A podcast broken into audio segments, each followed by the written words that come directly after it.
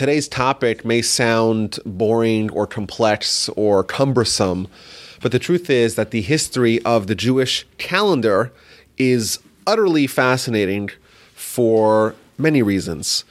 When we learn a little bit about how they managed the calendar in yesteryear, it opens up a window into the way that our ancestors lived their lives thousands of years ago. And also, it, I think, in addition, demonstrates the Jewish perspective on the role of humans and the role of tradition and the role of law and the role that we have as a court, as a nation, as a community to be arbiters of law and halacha. I think, in addition, some of the stories surrounding the calendar highlight the genius and the cleverness of the sages in the ways that they navigated and overcame some of the significant hurdles that could have wreaked havoc on the Jewish community. And I think also learning about some of the conflicts that arose over the Jewish calendar, it shows us some of the challenges that we face as a nation when there's internal division and discord, and how devastating it is when there's treasonous actors trying to sabotage the nation from within. So the subject is the history of the Jewish calendar. Now, before we begin, I want to let everyone know that on Wednesday, the 21st of March, which is the day that this podcast is going to be released, our organization Torch is going to be doing our annual fundraising campaign. This is a unique campaign because it's only one day, it's 24 hours, beginning at 1 p.m. Central Time on Wednesday and ending at 1 p.m. Central Time on Thursday. And the objective of this campaign is to essentially raise the majority of what we need for our budget for all our outreach and educational activities that we do for the year. Our philosophy is let's try to compress all our fundraising into one day and that way we could focus the rest of the time on the more important things teaching doing podcasts this past year we had over 200,000 downloads of the podcast from all 118 countries in the world and all 50 states and obviously if you're listening you're enjoying the podcast so if you want to support our efforts go right now the website is givetorch.org givetorch.org and participate in our campaign and I appreciate it. Thank you for downloading. Thank you for listening. As always, please email me, rebbewold at gmail.com. And thank you for listening. And let us continue with the podcast. So let's give the background of the Jewish calendar. So in chapter 12 of the book of Exodus, we find the Jewish nation being commanded with a mitzvah for the first time. If you read the book of Genesis, there are mostly stories Abraham, Isaac, and Jacob, and Jacob's children's. And there's very few commandments. There's, of course, the commandment of circumcision. There's the commandment given to Jacob not to eat the sciatica. There's the commandment to be fruitful, multiply. But that's it. Three mitzvos in the book of Genesis. In the book of Exodus, once our nation is formed in the Exodus, there is a barrage and a torrent of mitzvos. So, what's the very first one? Chapter 12 of the book of Exodus to make the calendar. The Almighty commands Moshe and Aaron inaugurate new months make leap years, assign the yearly festivals per the months of the year. Essentially, this mitzvah gives humans, gives the, the Jewish people and its leaders the reins to fix the calendar. Now, this is sort of tricky. And the reason why it's tricky is because the Jewish calendar follows a lunar month. The month goes with the moon, but a solar year. The year goes with the sun. In the Western world, managing and maintaining a calendar is not very difficult. Why? Because the majority of the world follows the Gregorian calendar, it's a civil calendar, which just follows the solar year. Solar year is 365 and a quarter days. So every year you have 365 days. Every four years you add a leap year, you add one day, February 29th. Because it's slightly less than a quarter of a day. It's only five hours and 55 minutes every 100 years, even though it's 25 times four. Every 100 years, you don't have a leap year. Every 400 years, you do have, but it's, it's very simple. It's very, it's very fixed. It's not so complicated. However, we have a lunar month, but we also have a solar year. Now, the lunar month means that the days of the month revolve around the moon. The moon begins, of course, the month as a very small sliver And then as it phases up, and it's what's called the waxing stages, it gets bigger. In the middle of the month, it's a full moon. So we know we have Jewish holidays, Jewish festivals. We have Pesach upcoming, Sukkot, both of them are in the middle of the month. If you walk out any Pesach night, Pesach Seder night, or the first night of Sukkot, you'll walk out, you'll see a full moon. Whereas we also have months, uh, we, we also have festivals that are in the beginning of the month. So, for example, Rosh Hashanah is the first day of the month, a very small sliver. And that's how we have a month. Now, the length of a lunar month is about 29 and a half days. To be precise, it's 29 days, 12 hours, 44 minutes, 3 seconds, and change. A little bit more. And the reason why is because halachically, a hour is not broken down into 60 parts, 60 minutes. Instead, it's broken down into 1,080 halakim, portions. And therefore, each one of those is roughly 3.3 seconds. But for simplicity's sake, lunar month is 29 and a half days. Now, of course, the month has to be a certain amount of days. You can't say that, oh, this month is halfway through the day, it's a new month. Obviously, it doesn't make any sense. So a month is either going to be 29 days long, it's going to be on the shorter end. Some months are going to be 29 days long, and some months are going to be 30 days long. And that's going to allow there to be a balance to allow some months to be a little bigger and some months to be a little smaller. This mitzvah that we're commanded in the book of Exodus is that it gives the Jewish nation and the Jewish nation's leadership, beginning, of course, with Moshe and Aaron, and then their successors, the Sanhedrin, the Jewish high court of law, they are the ones who are tasked with determining which months are 29 days and which month are 30 days. Now, if the only thing we needed to do was to maintain a lunar month, it would still be fairly simple.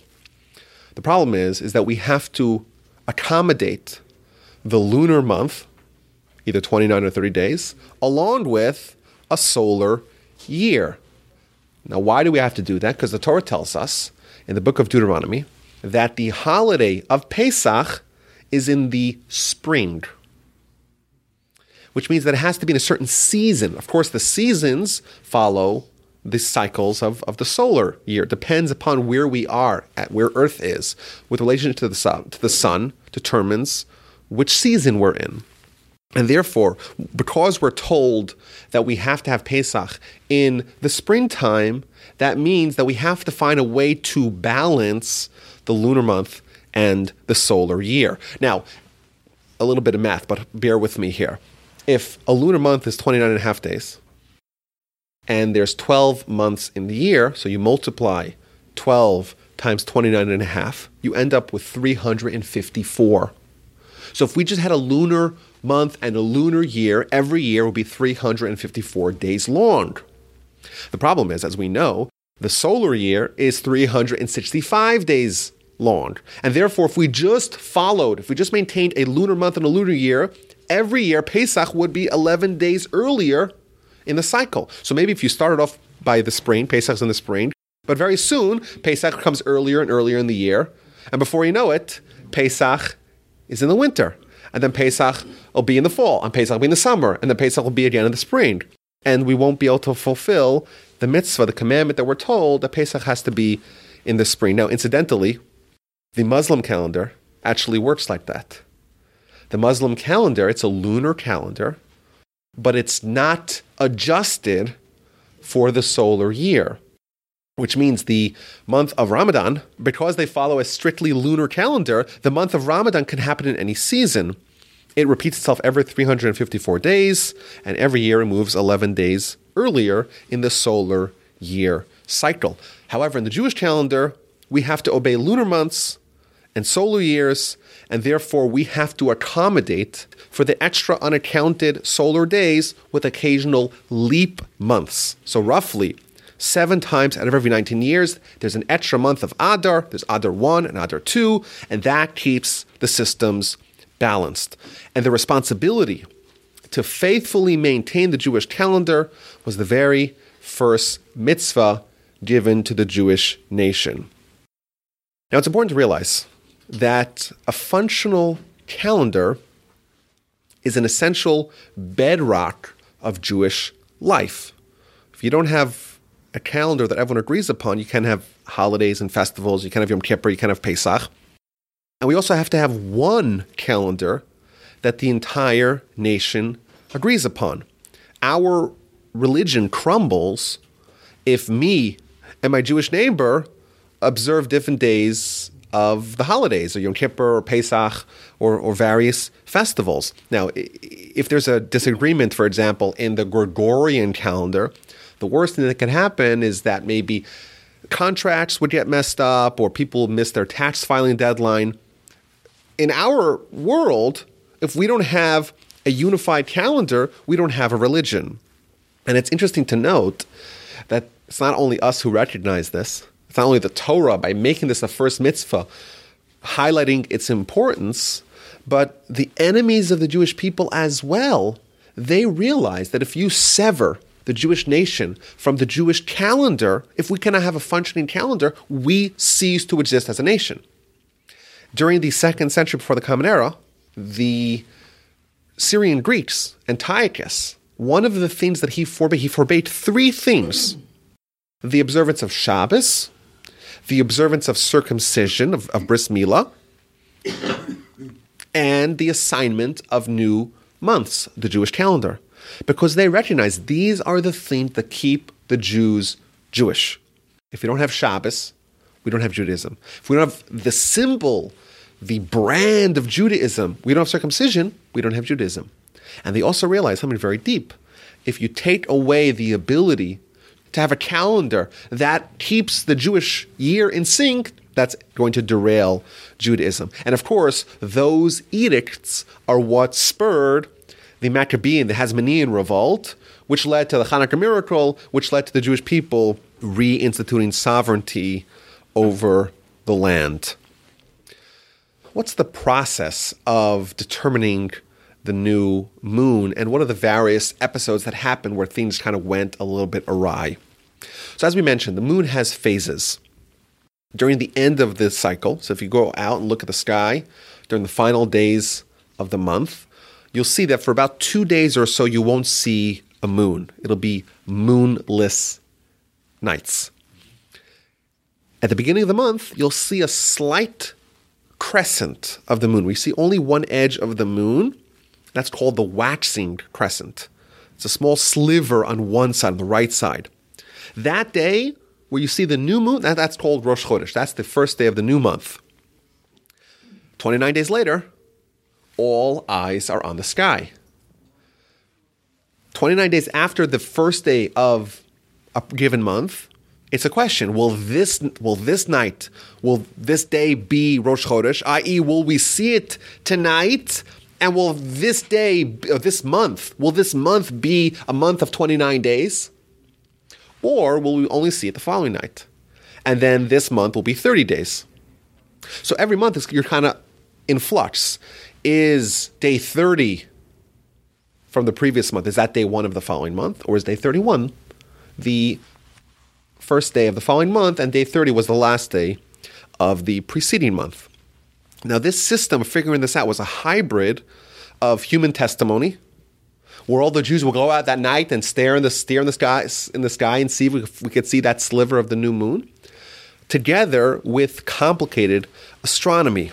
Now, the Rambam, in his laws of sanctifying the new moon, he writes, this is chapter one, halacha six, quote.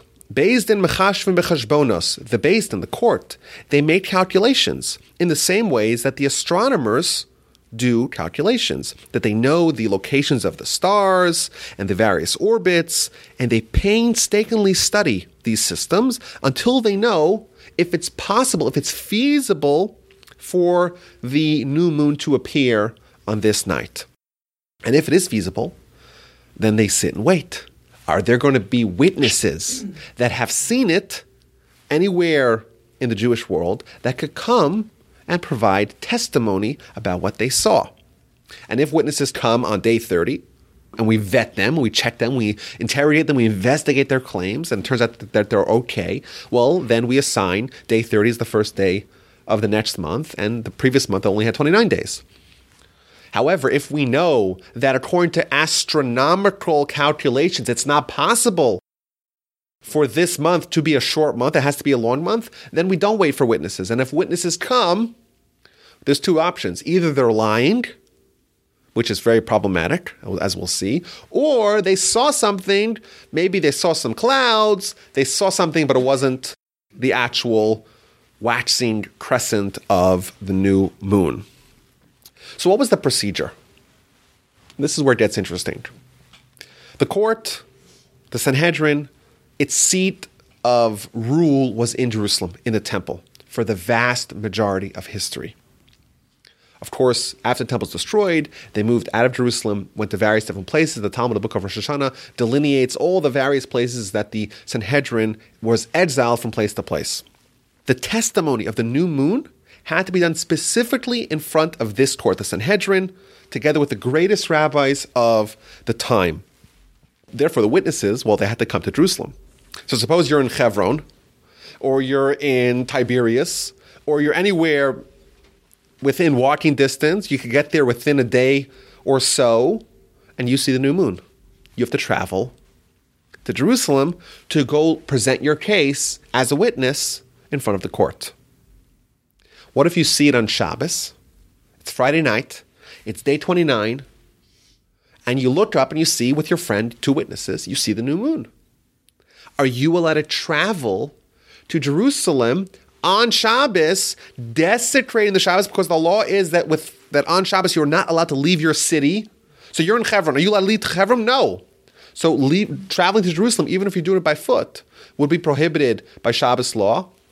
Says the Talmud, based upon sources, you are allowed to desecrate them because this is such a fundamental need for the Jewish nation. If you see testimony that can be admissible in the court to substantiate the claim of a new month, you even allowed to go on Shabbos. The Talmud goes on to say even further if someone is sick, the, the, the witness is sick, they're allowed to travel on a donkey on Shabbos, allowed to be carried by people. If there's a concern that there's bandits on the road, they're allowed to bring clubs to go beat them up.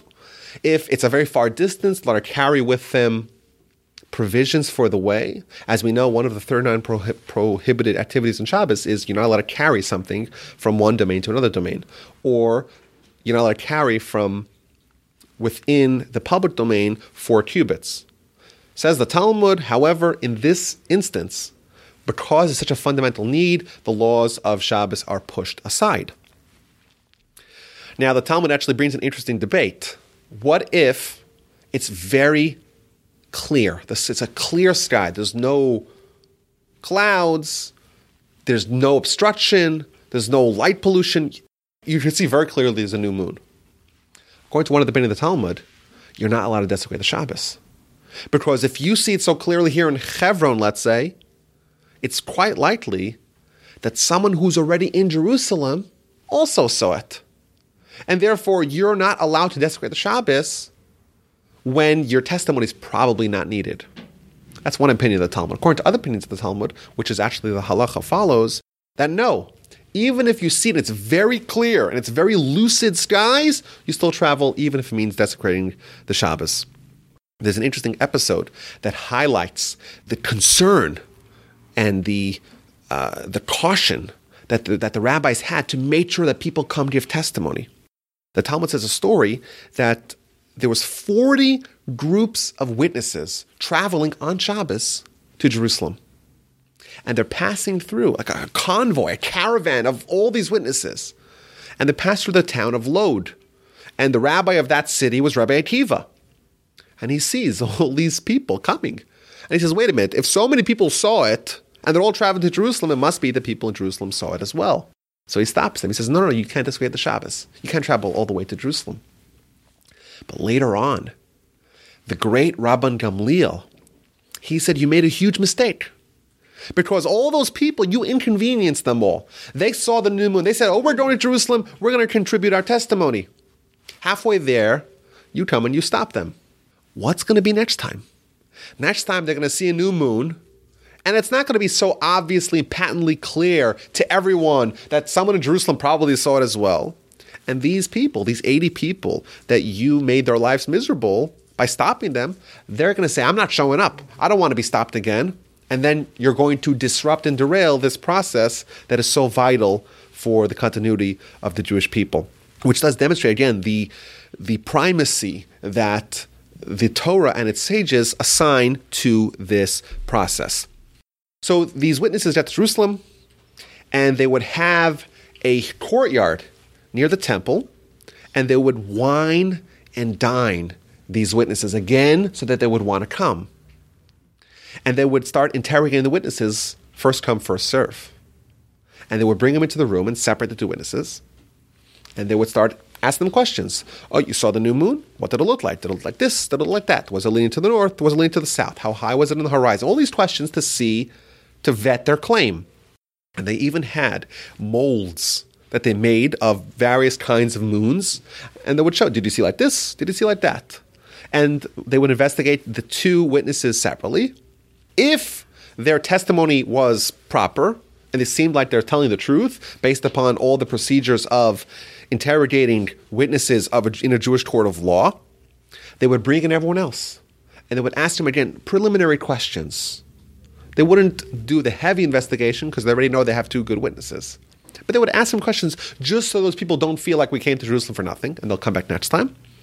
And finally, the head of the Sanhedrin, the head, the Rosh Beis and the Av Beis and the head of the court would get up in front of everyone and announce on top of his lungs, Mikudosh, which means it's sanctified. And the entire nation would respond, Mikudosh, Mikudosh, it is indeed sanctified. And right away, all the laws of Rosh Chodesh would kick in. That day was Rosh Chodesh. So what happens now? Everyone knows today is Rosh Chodesh. But that's only the people in the room. You have Jews living in the northern, northern part of Israel. You have Jews living in the southern part of Israel. You have Jews living in Babylon. You have Jews living in Asia Minor. You have Jews living in Persia. You have Jews living any, anywhere. How do you amplify this message? How do you spread the message throughout every corner of the Jewish world? Which day is Rosh Chodesh? So the Talmud says very interesting. They come with an innovative solution. You have Jews living a thousand miles away in Persia. You have Jews living a thousand kilometers away in Babylon. They need to know which day is Rosh Chodesh. Is day 30? Is day 31? So their solution was like this. This is, of course, before email and before television and before Twitter. What they do, they would take sticks of cedar wood and they'd wrap it, make it like a, into a torch. And if day 30 was Rosh Chodesh, i.e., the previous month was only 29 days, they would go onto Mount Olives, which is the mountain right next to the Temple Mount, and they would light the fire at that night. And they would start waving it in the darkness until the people in the next mountain who were sitting there waiting to find out was today Rosh Chodesh or not, they would see, oh, they're, they're shaking the, the torch.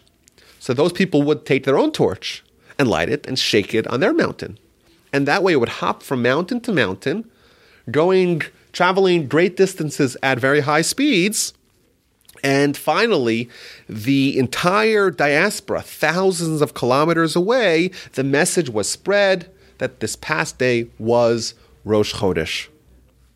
And that way they would know if you're living in Tehran, which is again a thousand miles away from Jerusalem, you could very quickly get the message which day was Rosh Chodesh, and that, that way you would know which day is Yom Kippur, the 10th day of the month, which day is Pesach, the 15th day of the month. It's at which day is Purim, which day is Tisha B'Av. All those pieces of information will be spread very quickly. So this system really worked great for many centuries. You have the court in Jerusalem. They're taking the witnesses, they're investigating them, they're interrogating them, they're inspecting them, they're assigning the new month, yes or no. Is it day 30, day 31? Spread the message to the rest of the Jews. Everyone knows when the when when when Rosh Chodesh is, and you're able to extrapolate from that when all the holidays are. Fantastic.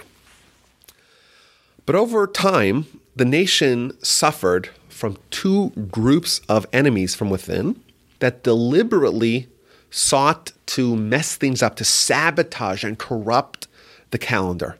These two groups are the Sadducees. Sadducees were the groups essentially that were Hellenists reborn, people who wanted to dilute the Torah and to dilute the Jewish nation. That's one enemy.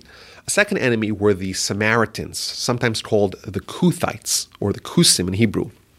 These were groups of people who were not biologically Jewish, but had converted to Judaism in mass.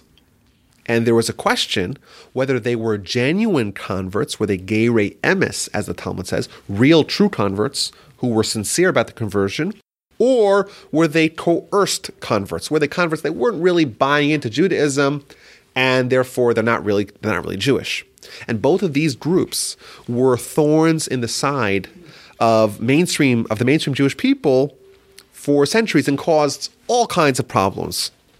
And each one of them tried to disrupt the process of the calendar in various ways. So the Talmud tells us that there was a story where the Sadducees they tried to hire fraudulent witnesses to lie about what they had seen witnessed the previous night. And they took two people and they gave each one of them 200 gold coins. And they said, okay, when you go, go to Jerusalem, make up a cockamamie story. You saw the moon last night. Today's the first day of the month. And how would they know the difference? The, the, the court doesn't know. They say we saw it. And they have to accept your claim because you seem to be, they don't know that you're secret Sadducees. And the story goes, the Talmud tells us in the book of Rosh Hashanah on page 22b, the first person was interrogated, and it seems like everything he was saying was true. But the second person was a secret supporter of the mainstream Jews. The, the Sadducees thought they had found someone who was a conspirator, but he was really a double agent. He was a fifth column. And they say, he says, sure, sure, I'll make up the whole story. He gets into the room with the rabbis and he says to them, I saw nothing. I'm making up this whole story. And in fact, here's the 200 gold coins that they gave me to fabricate the story. And the rabbis realize they have a big problem on their, on their hands. If they accept testimony from anyone, thankfully this time they were spared the catastrophe of having the wrong month assigned. But what's going to be next time? Actually, the postscript to that story, they told the guy, you know what, keep your 200 gold coins. We're going to go find the other guy, the people who were really trying to cause this corruption, and we're going to flog them. But as a result of this episode, they stopped accepting testimony from any random person who shows up. And they made a rule if the court does not know you, if they don't know that you're righteous and you're one of us, your testimony is invalid. So if you were in Hebron or you were in Tiberias or you were anywhere in Israel, you don't know anyone in Jerusalem, and you see the new moon. Your local court would have to send an emissary, a representative of their court that, that actually knows you and knows them to vouch that you are okay and you're not trying to deliberately sabotage the new month. That's an example of the kind of danger that they were faced. You know, when you have a system that relies on the integrity of witnesses, but the witnesses could be corrupted, you have to adapt for that scenario. Now, the Samaritans would never be considered for testimony because they were always viewed suspiciously. But they found a different way to disrupt the calendar. Once, on the eve of the 30th day, they surreptitiously took torches and climbed up the mountain.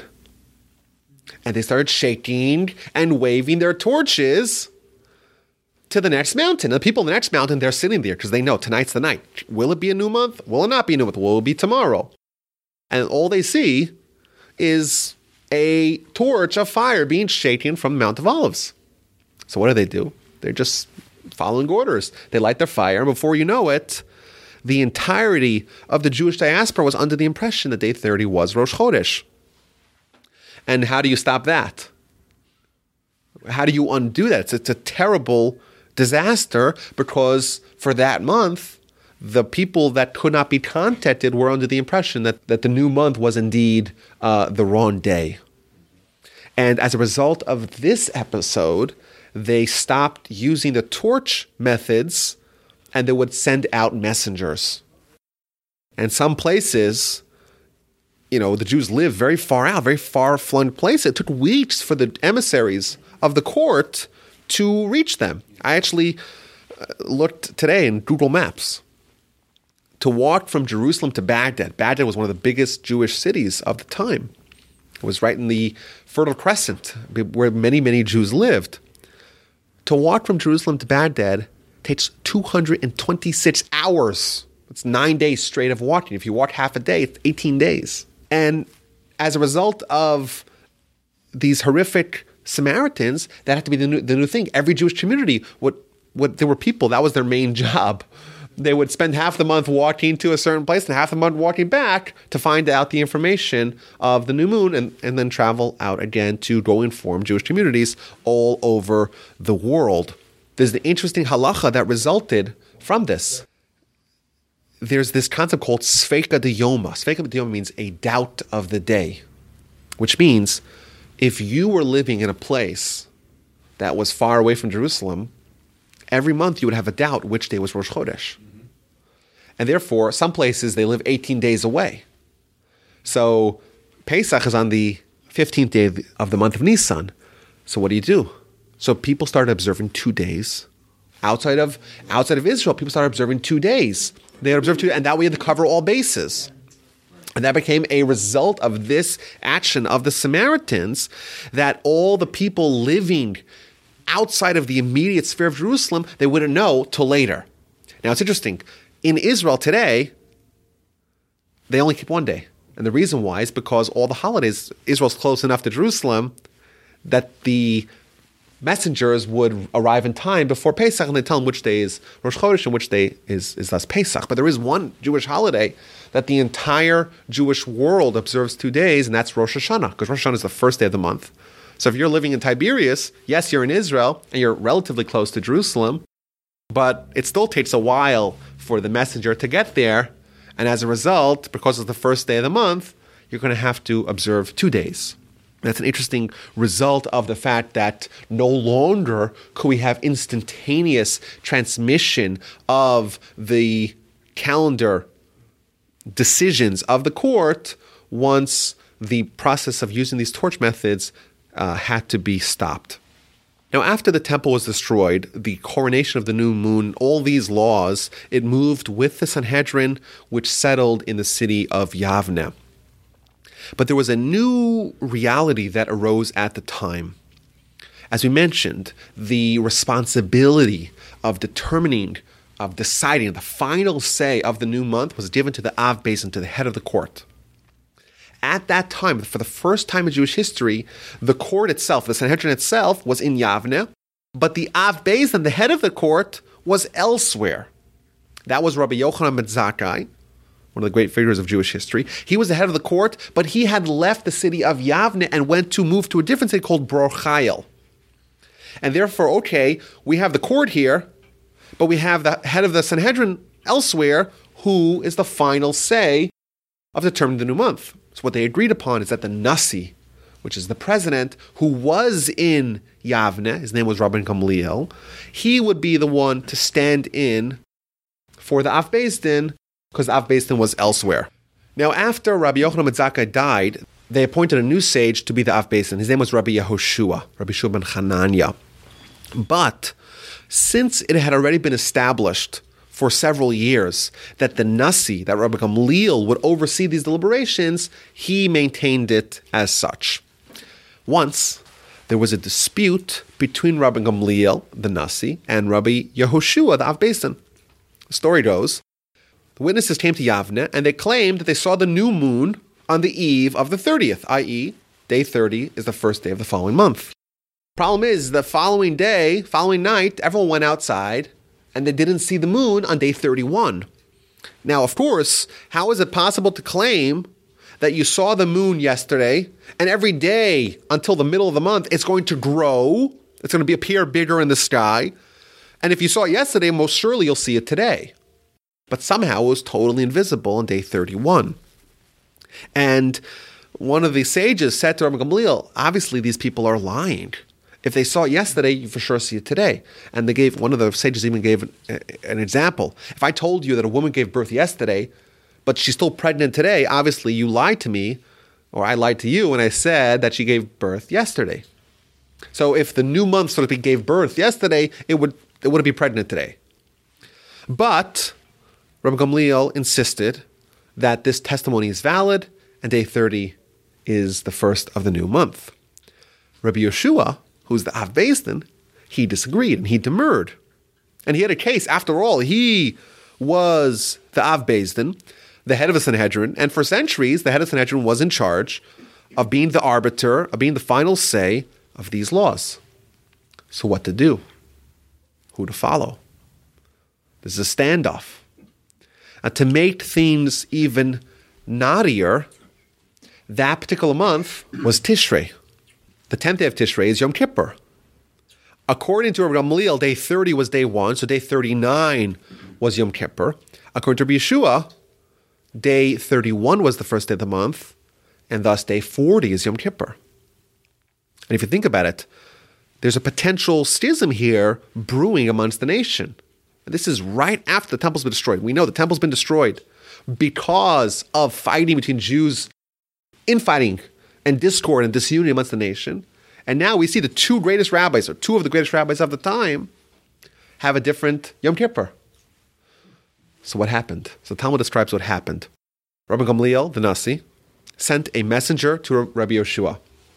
And he says to him, I am making a decree upon you you must show up to my house on the day that you think is Yom Kippur. I want you to come with your staff, with your money pouch, and I want you to march on Yom Kippur. The day that you think is Yom Kippur, I want you to desecrate it. Because really, my day of Yom Kippur is correct. And of course, he was very distressed. And he went to Rabbi Akiva. And Rabbi Akiva said to him, Listen, whatever Rabbi Gamliel does, because he is the head of the court or he's the one who's in charge of determining this, this is the law. And we don't question it. And even if he's wrong and you're right, because he was the one who declared that day 30 is, is the new month, that becomes the new month. And he, he even it says an interesting idea. He says that God awaits the Jewish nation and the Jewish court to decide when the new month is. Don't worry, you could follow him.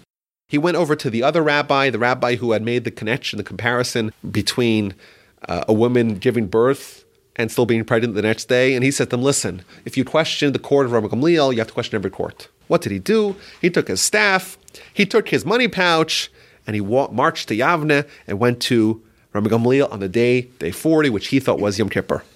When he walks into the room, Rabbi Gamliel gets up and he walks over to him and he kisses him on his forehead. And he says to him, Come in peace, my teacher and my student. You're my teacher because you're more wise, but you're my student because you accepted my ruling. And the commentaries explain that Gamliel, his objective was to ensure that there's going to be unity amongst the nation. And therefore, he flexed his muscles and forced his hand, even if maybe Rabbi Yeshua was a greater scholar, but so what? We have to remain united as a nation, especially in the wake of the destruction. Now, it's interesting, as just as a postscript to this story, there were several other clashes between Rabbi Gamliel and Rabbi Yehoshua.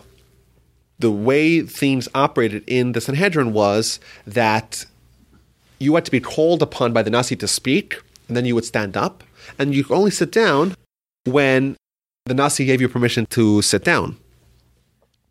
And what happened was is that there was an argument Uh, on a unrelated matter between Rabbi Gamliel and Rabbi Yeshua. And in order to again ensure that the authority of the Sanhedrin is not questioned, the authority of the Nasi is not questioned, after Rabbi Yeshua was standing, Rabbi Gamliel did not tell him to sit down.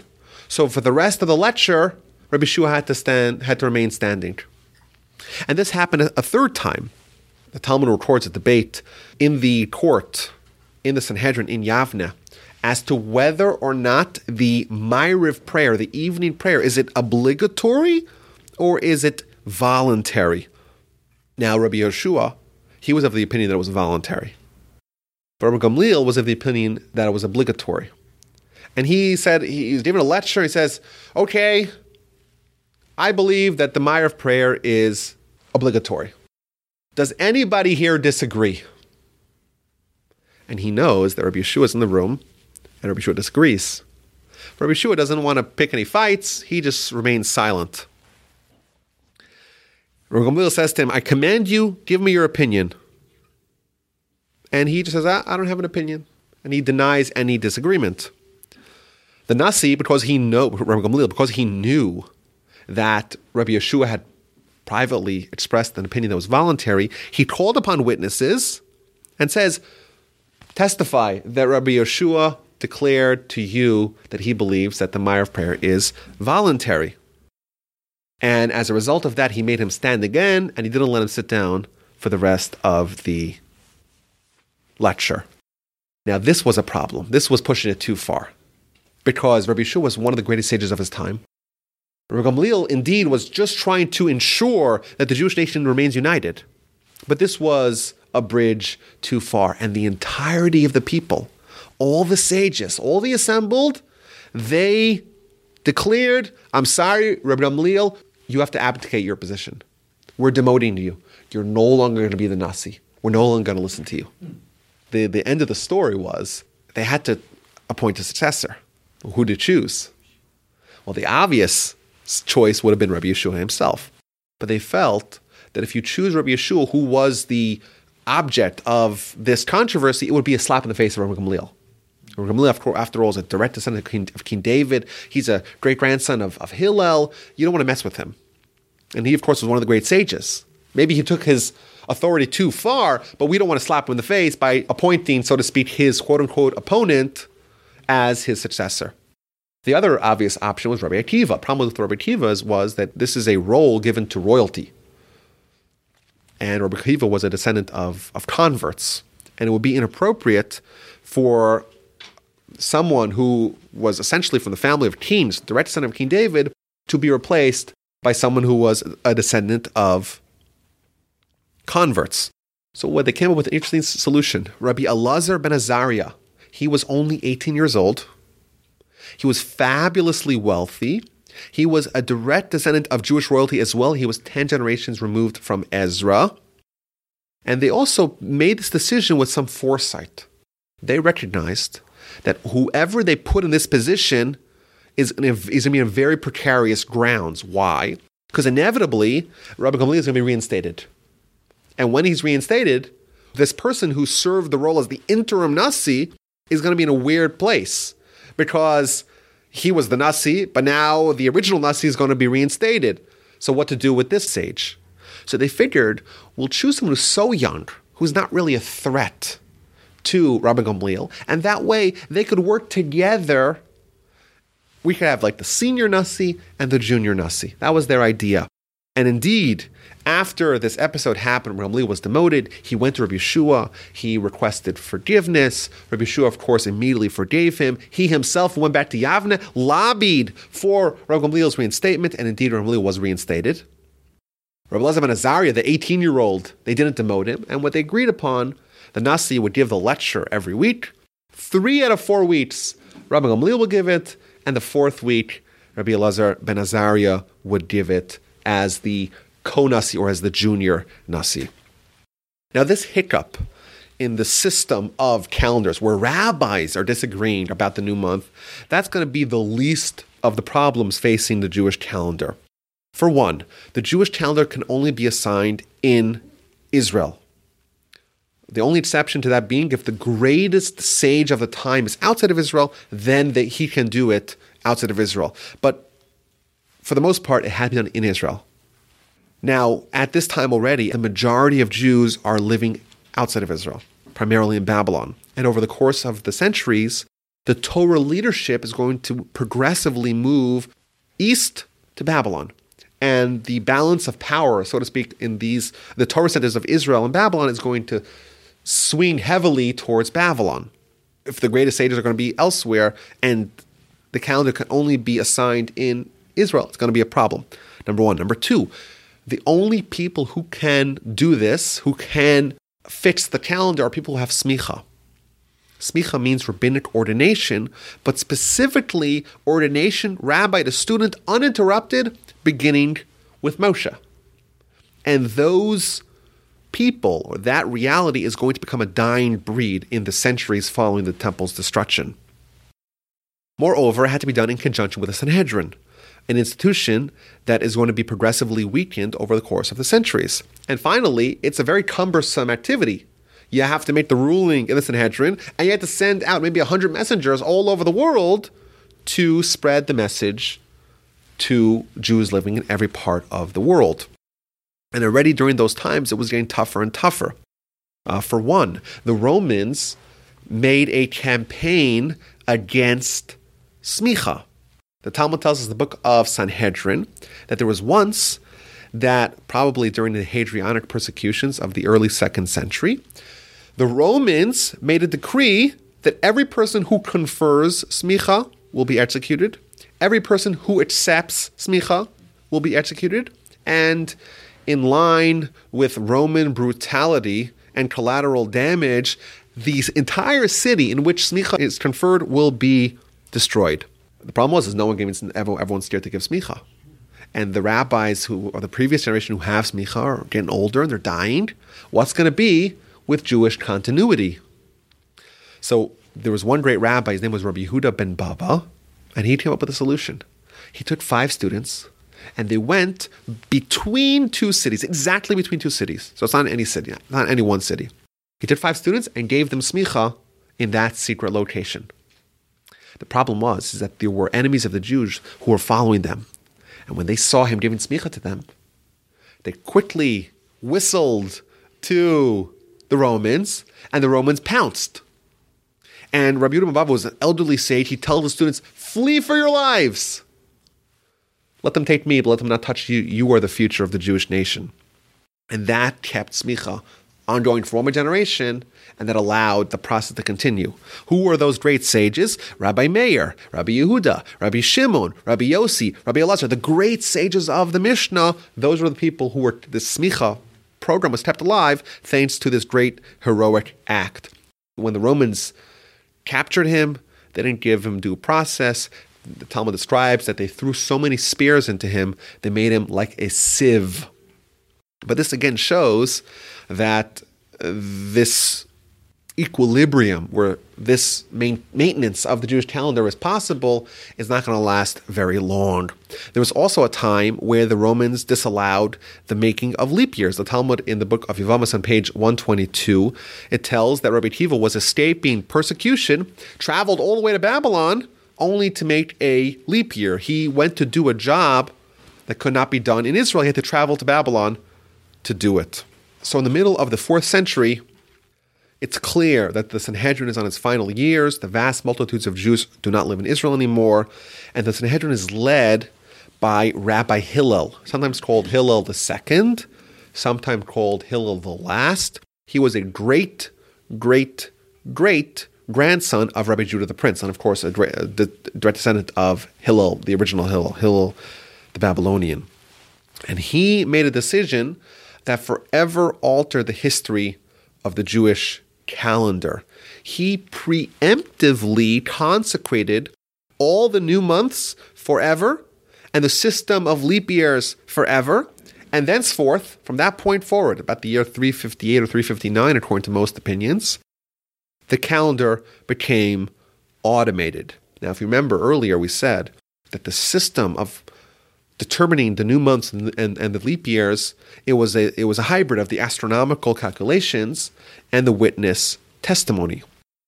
In absence of the ability to accept testimony, the Sanhedrin can use the calculations to determine the new months and the leap years. And this, one of the final acts of the Sanhedrin, it actively assigned all the new months for the future ahead of time. It's interesting, there's, a, there's an interesting dilemma that uh, resulted now that the calendar is fixed. And till today, we're using this system, this calendar that he instituted.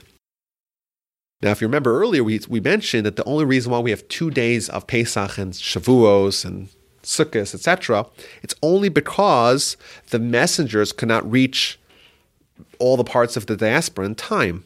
But now that we have the calendar that fits, we know exactly which day is the first day of the month, which day is the last day of the month, which is the 15th. We know that. There is no more Sfeika de Yoma. There is no more doubt as to which day was Rosh Chodesh. Because now it's all fixed upon the astronomical calculations. So why are we still observing two days of the festivals? I saw uh, online uh, there's a talk show host by the name of Dennis Prager, And someone asked him a question, well, why are you not Orthodox? He says, well, this is why I'm not Orthodox. Because the Torah says Pesach is seven days. All the Orthodox observe eight days. They have two days in the beginning, two days at the end. And now that we know when the first day of the month is, we should observe only one day of Yom Tov and not two. Now it's interesting. He asked this question. If he were here, I would tell him, you know what, Mr. Prager, it's not your question. The Talmud asked the very same question. The Talmud, the book of Beitzah on page 4b, tells us, quote, initially they would send these fiery torches. Once the Kuthites, once the Samaritans messed up, they would send the messengers. But had the Kuthites gone away and we, got, we went back to the system of waving the fires, we would only observe one day. And in the locations where the witnesses get there in time, we also observe one day. Ask the Talmud. Now we know it's been established. The calendar's ahead of time. Why do we still observe two days? Great question. And Talmud answers. The reason why we do it is because the sages of the time, the sages in the Sanhedrin in Israel, that they made this calendar and they got rid of any doubt of the new uh, of which days is the first days of any of any given month. They sent a message with this new calendar. Be very careful with the customs of your ancestors and do not cease observing two days of holidays. Why? Because if it's possible there's going to be another decree and we're going to lose the secret of maintaining the calendar and therefore we're going to have to go back to 2 days and if we don't ha- if we don't maintain that it's going to stop everywhere. So the Talmud is very clear that the reason why we observe in modern times, after the decision of Hillel II to codify the, the, the, calendar for perpetuity, the reason why we observe two days of, of holidays has nothing to do with any doubt. Rather, it's a rabbinic edict in case people forget. Now, of course, there's been many books and doctoral theses written about the Jewish calendar, and there's many different aspects of it. We cannot hope to comprehensively cover it all in the time allotted. But I want to just run through some of the other interesting tidbits about the Jewish calendar uh, that are interesting to just note. So the first one is the 247 year cycle.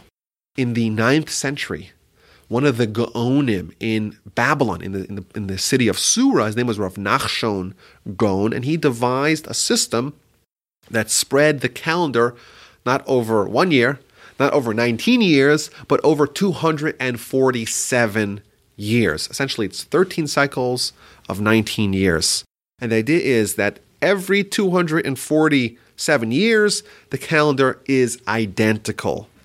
And that system was incorporated in the great Ashkenazic work of Halacha of the 13th century, the Tur. It was slightly updated, but roughly we're following that same system. If you go back 247 years from today, the it's the same day of the week, it's the same Hebrew day, it's the same Gregorian day. It all works out to perfection. So that's just another interesting little tidbit. There's another whole area of the Jewish calendar that is quite problematic and controversial, and that is the question of the international dateline. If you are directly under the sun, it's 12 noon wherever you are. But at one point in time, it has to switch over from Sunday to Monday, from Monday to Tuesday. So there is the international dateline, which is agreed upon by the whole world somewhere in the Pacific. Monday turns into Tuesday, etc. The question is, where is the halachic dateline? And the problem is, is that there were Jews living even today. There's Jews in Hawaii. Is Hawaii on the? Does it go with the western side? Does it go with the eastern side? Does it go with the United States? Does it go with Asia or Japan? Uh, particularly critical during World War II, there were thousands of Jews in Japan, and they had this question, and the various opinions gave different answers because some of the halakhic authorities that existed in the time, in, in the 1940s, two of the greatest halakhic authorities gave different answers to what, which day it follows. And that caused all kinds of problems. So what they would do is they would observe two days of Shabbos, and they would observe three days of Pesach, and then have three Sedarim. But the biggest question was what to do on Yom Kippur. Are you going to fast for 48 hours? that sounds like it's quite difficult. So there was a disagreement, and most opinions followed the Chazon Ish, who was the greatest halakhic authority of his day. Uh, but there were some people who did fast indeed for two days. They would just they'd remain comatose in their bed, and they waited until uh, the both days of Yom Kippur were over, just to cover all bases. There is a book written on this whole saga with all the mathematical equations and all the opinions and everything as such. There was another interesting dilemma with the astronauts. If you're an astronaut and you're in the International Space Center, so you're actually revolving around Earth every 90 minutes. So when do you daven? Do you have to daven, put on tefillin every 90 minutes? That seems kind of exhausting. When do you observe Shabbos? Ilan Ramon was an Israeli pilot astronaut. He was actually one of the pilots that bombed the Osirak nuclear reactor in 1981. In fact, a little nugget, he was the youngest pilot and the only pilot that was unmarried. So when the Israelis set up the attack on Saddam Hussein's nuclear reactor, they said, okay, let's have all the married pilots go first, let the unmarried guy go last, because if anyone's going to get captured, it's most likely the one who comes at the end, after the element of surprise has gone away. Of course, all of eight of them got back to Israel unharmed, but Ilan Ramon was the pilot who piloted that jet and bombed that nuclear reactor in 1981 in Osirak.